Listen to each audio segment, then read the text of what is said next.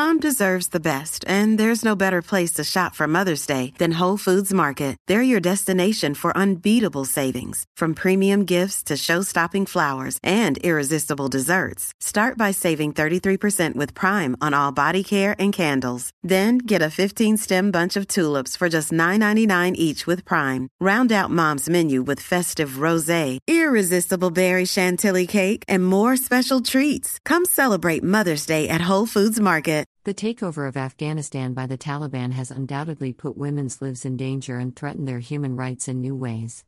But if we want to help, we need to first understand that Afghan women's lives were challenging long before the takeover.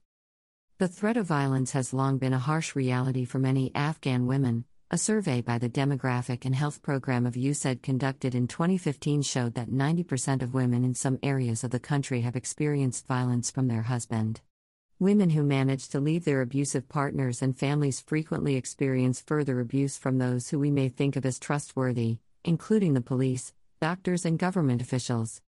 While safe houses for women did exist before the Taliban takeover, mostly in Kabul, these shelters were already perceived as shameful and immoral by many in Afghan society. For a survivor of violence living in a safe house, leaving for any reason is dangerous and requires a bodyguard, even to go to the doctor. As a global health researcher, I have spent the past five years documenting women's experiences of domestic violence in Afghanistan. We have talked to more than 200 women and men about violence against women and mental health across the country. This has been one of the hardest places I have ever worked, politically and ethically. In most other countries, women who have survived violence are protected by government institutions, but in my experience, this has never been the case in Afghanistan. We have had to stop our research numerous times because the situation became too dangerous for survivors of violence, and we were afraid of putting the women we were trying to help at further risk. Reading and analyzing women's stories of violence from Afghanistan is one of the hardest things I've ever done. These are not like stories of violence anywhere else in the world. They are brutal, and the women involved are nearly always blamed. Most women have no choice but to stay with their husbands, and are beaten or abused if they ask for help. Other women, including mothers in law, are also often involved in perpetuating the violence. Women are often grateful for the opportunity to tell our research team their stories.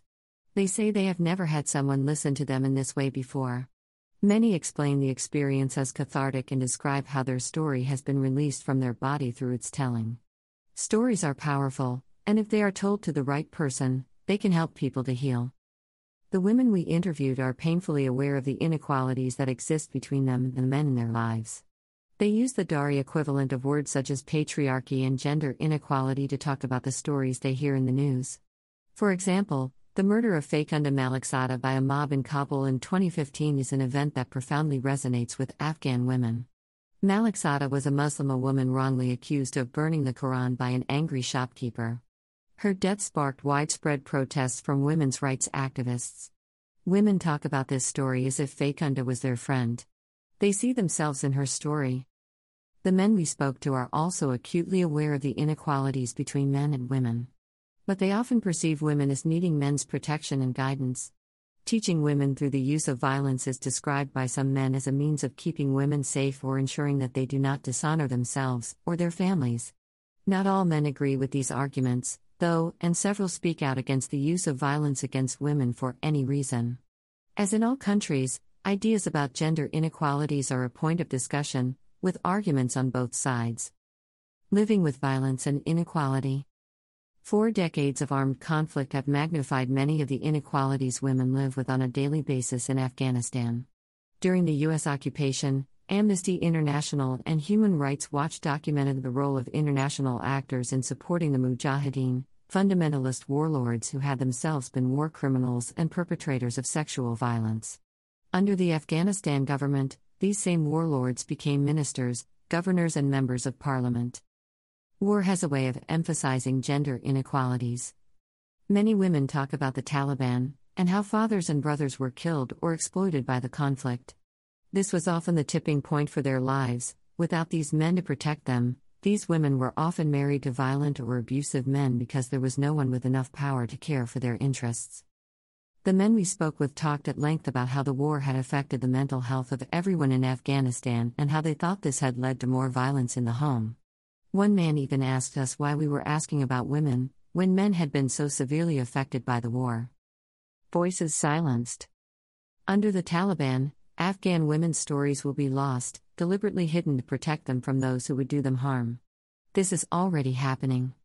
Our research team is scrambling to erase all trace of the people we have worked with. Websites are being removed and reports erased.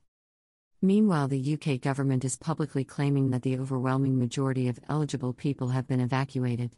Yet our colleagues, talented, highly educated women researchers, are still trapped in Afghanistan. UK helplines have been down or unresponsive, and only 5,000 people will be offered resettlement in the UK over the next year.